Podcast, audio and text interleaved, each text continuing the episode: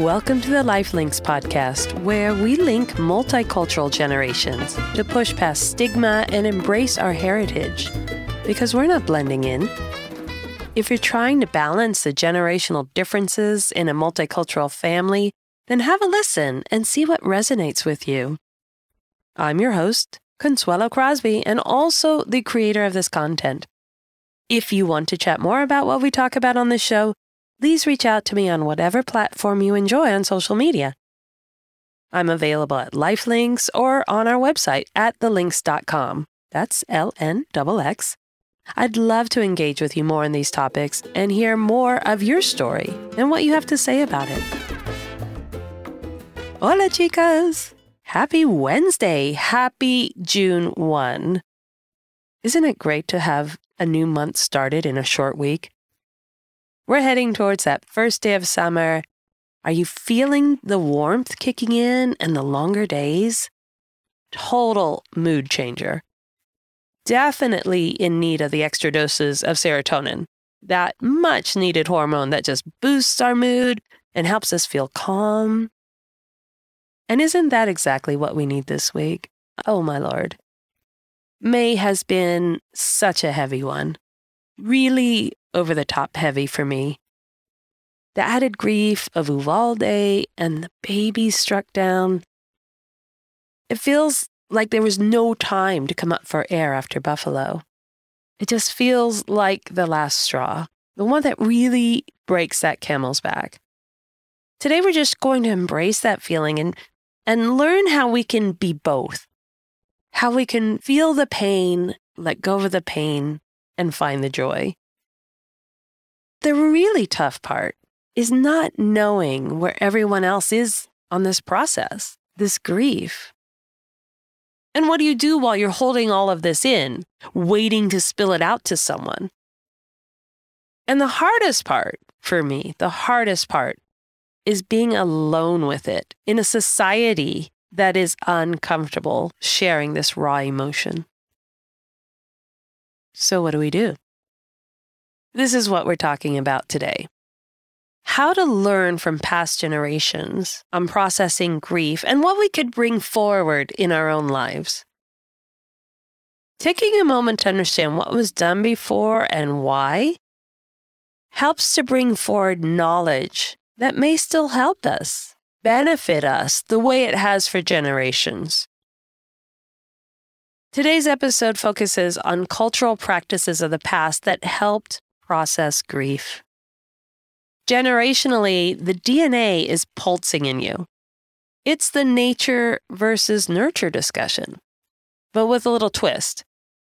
Individually, we come hardwired. We're born with our personalities, our feelings, and emotions, and usually these can be fed in our environment.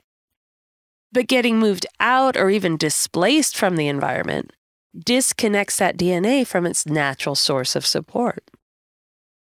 The environment is no longer supporting the individual, and instead, the person is left on their own to find support. If you add in the notion that wanting support is a stigma, then life may become unsustainable. It's really difficult. We're not meant to do this life alone. So when tragedy strikes, or even sadness, and grief sets in, what do you do? What have you learned from past generations and what still applies? And more importantly, how do you heal in a new physical and generational environment? That's all new to this. As you're thinking about that for a minute, I'm going to give you a heads up on next week's Steamy Cafecito moment for any new listeners, this is our way of supporting small business in any community, especially women and diverse owned businesses. So if you have one in your neighborhood or a global recommendation, then DM me on our Lifelinks Instagram or email me through our website at thelnx.com. Tell you more about this business at the end of our episode, so stay tuned. So let's get into today's topic with a gentle hug first. Un abrazo. to share support and comfort. If today's episode fits within your space today, I am very grateful for letting me in and will try to honor your vulnerability. If you're new here, I'd like to give some context to the Latinx culture based on my own experience being raised here. In past episodes, I talk about the love and comfort of the Latinx and Hispanic communities. The warmth of welcoming anyone into our homes, whether spontaneous or planned, is unparalleled. And it's a sign of honor when someone considers you so trustworthy that they will spontaneously knock on your door. This is a deep cultural lifestyle that stems from family and it just expands outwardly. As a child, you are surrounded by so many people looking after you that you feel safe and so loved. Especially because in the community, kids come first before all others. So children are held close and really raised in innocence for as long as possible. Now, this can fly into some brick walls when you're trying to grow out of childhood and parents are trying to hold you back. But really, it is out of love. A little fear, but mostly love. And family is everything even extended family. Everyone close to the parents are considered tias and tios for the children. So much so that as an adult, you have to redo all the family trees you created in school because they're wrong. All wrong. Basically, the family is a rainforest of tangled, beautiful species that has to get untangled to discover the true original source of who your blood family is. So, between the extended sense of family and the focus on children from the start, community is close knit. And within that type of community, emotions are shared. They're known, and rarely are you left alone to deal with them. Which can be a good thing or not so good thing. But again, love, mostly out of love. In past generations, especially in a home country, the entire community would share emotions. From celebrations to grieving, an entire community would know what a person or a family was experiencing through the outward display. Think of quinceañeras, celebrating young women, and wedding processions through the towns. Everyone is involved whether invited or not. And the same is true for grieving. An entire community would know when there was a death in a family. Because if someone close passed away, then the adults in the family would wear black. Not just for the day of the funeral, but for an entire year. Now, this is really special when you think about it, because wearing black for an entire year says two things.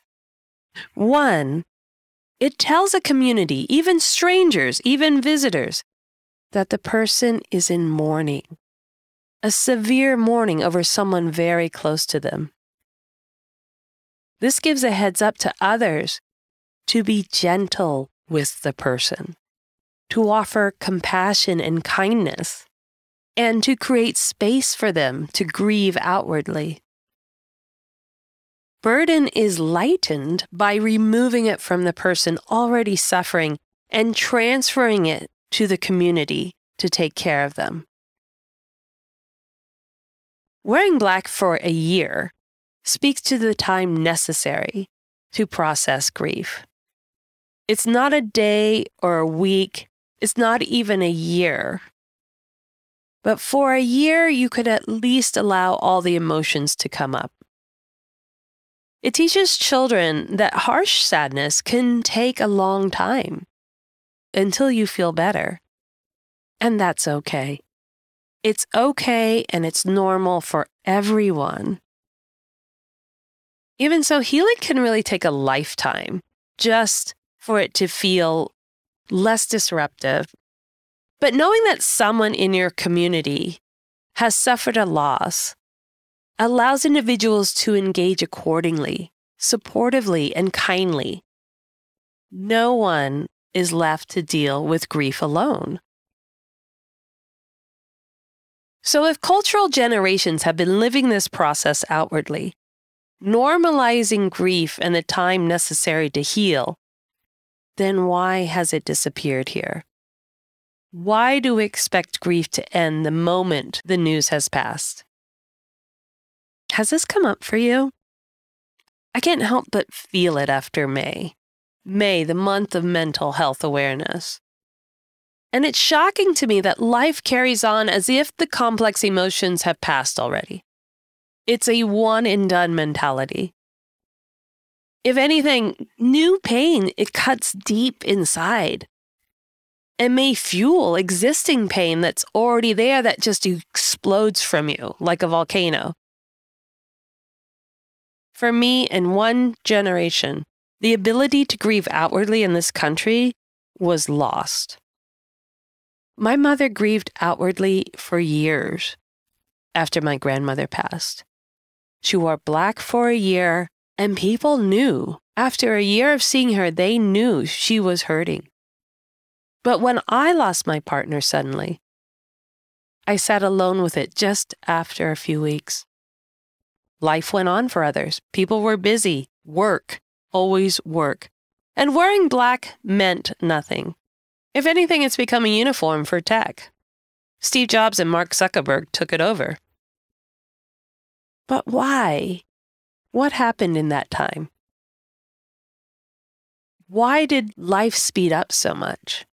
Taking away the time we needed to heal, to focus on each other. I really think it was the introduction of non stop news.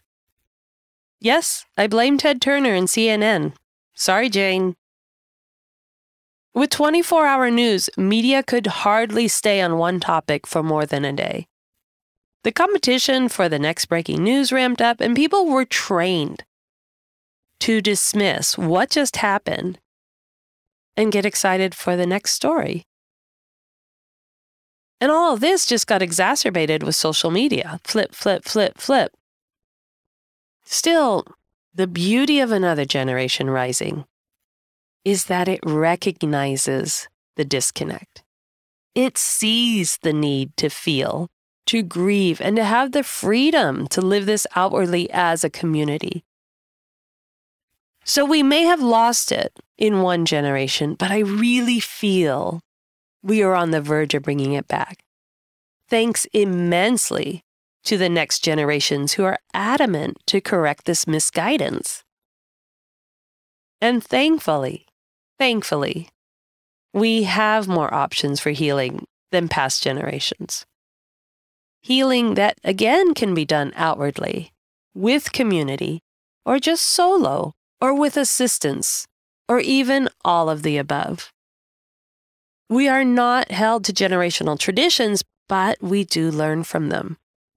And in the case of healing, we can acknowledge that it takes time, that community helps make space, and that helps individuals find a way to heal. But embedded in this goodness of culture, embedded in this traditional knowledge of different ways to access healing, can be some heavy handed pressure and conformity.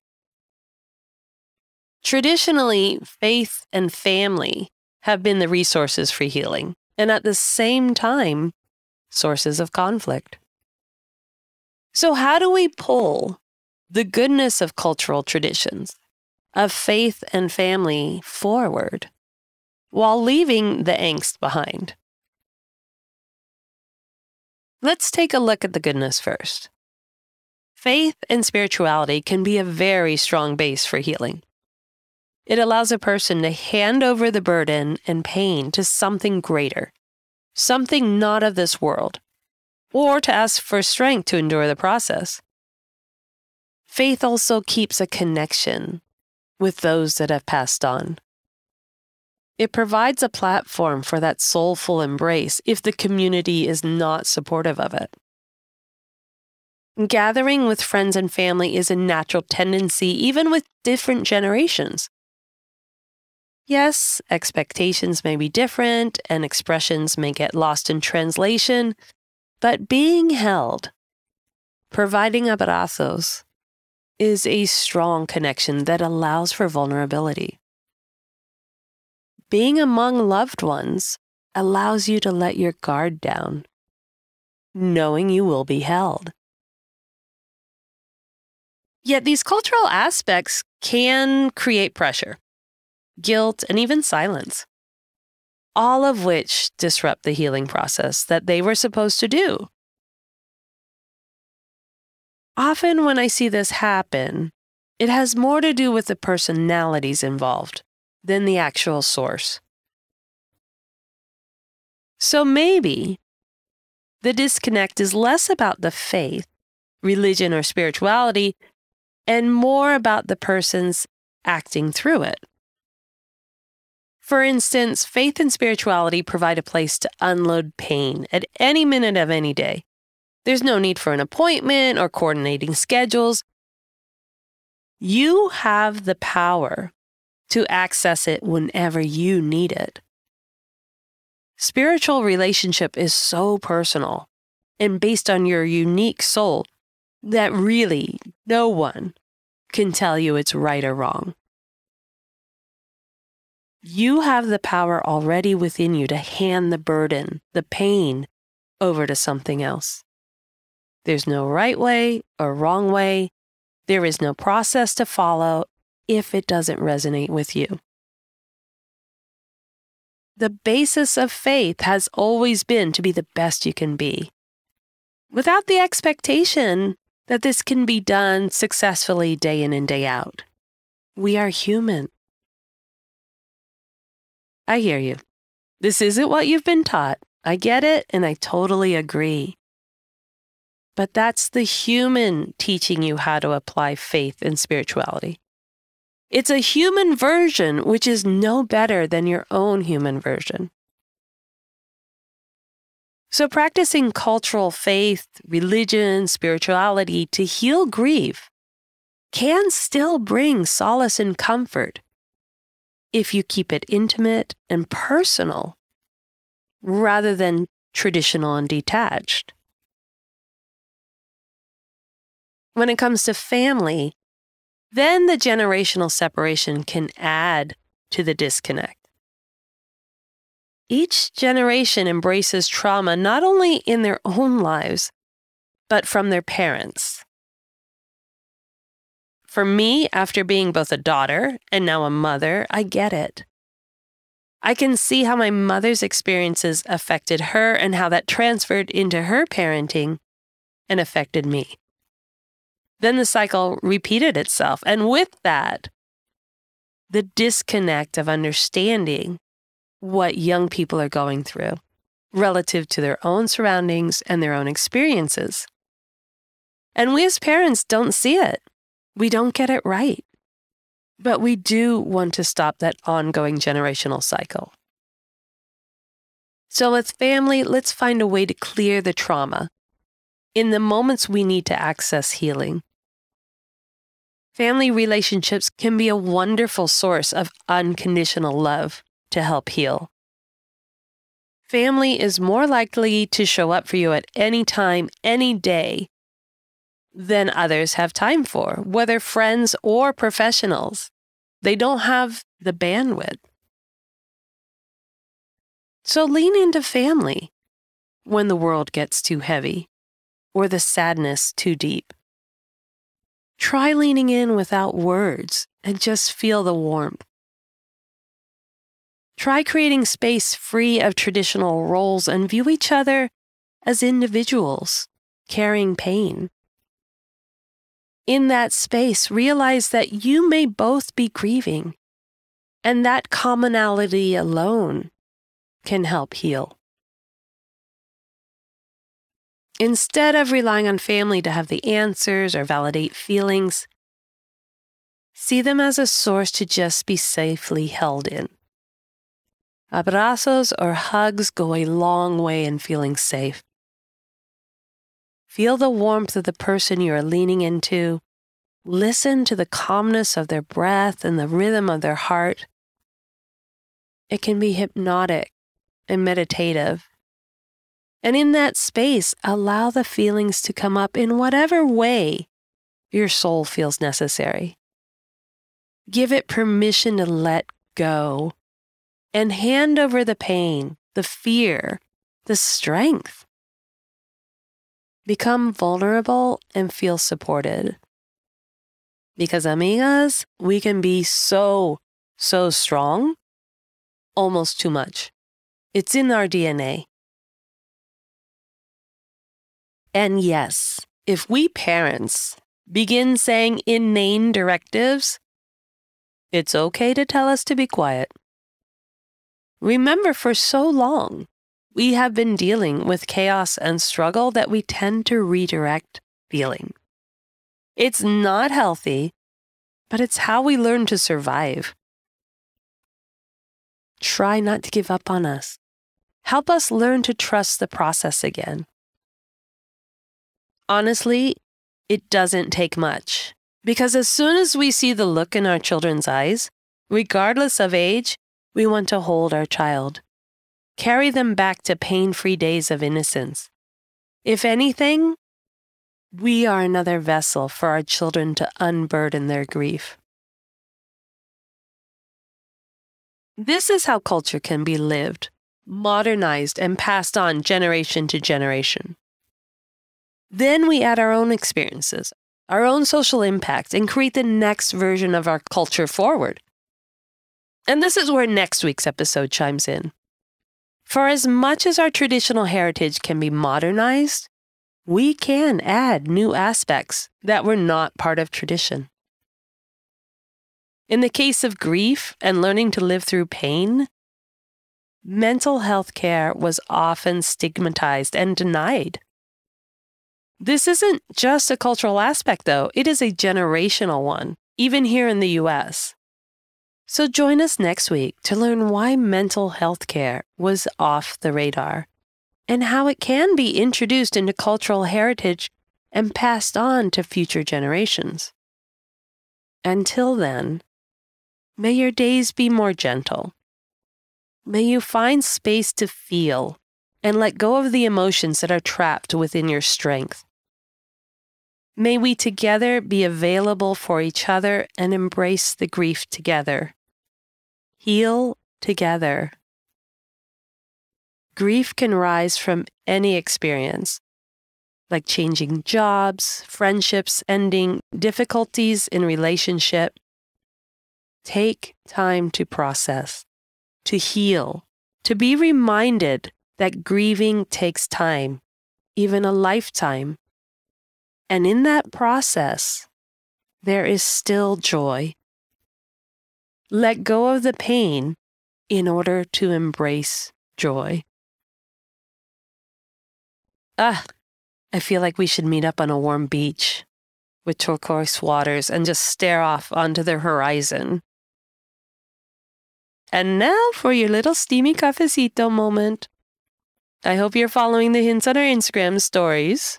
If you missed any, you can find them on our highlights under the cafecito icon. And in next week's episode, you can learn more about the Enticing Cafe in Oakland. It's a woman owned business that was created from the vision and desire for better coffee and better food. Enough said. But these aren't your typical cafes. Everything from molasses to lavender to surprises. So take a look on our Instagram stories next week for the sneak peek at this really different cafe. Remember to tag lifelinks in your cafecito moments, especially in your own neighborhood, global and otherwise. I'd love to see them. These coffee businesses are so personal. It's like walking into somebody's home where they're so proud to serve their own creations to you. Oh, definitely better than corporate. Take a look at our website at thelnx.com for each episode's transcripts and the articles linked to what you've heard here today. And yes, I have finally added more content. Share the love of this podcast with your friends and please leave a review for us on Apple Podcasts so we can stay in conversations. Step into your truth, ladies. Love you. Be gentle on yourself. Ciao. Really appreciate the time you take to rate and review the podcast. Get the backstory and what you've heard here today and reach out to us at thelnx.com. That's L N X, because it's about time, it's about us. Stay in the groove on our social media at Lifelinks and get ready to make your move, ladies. Viva!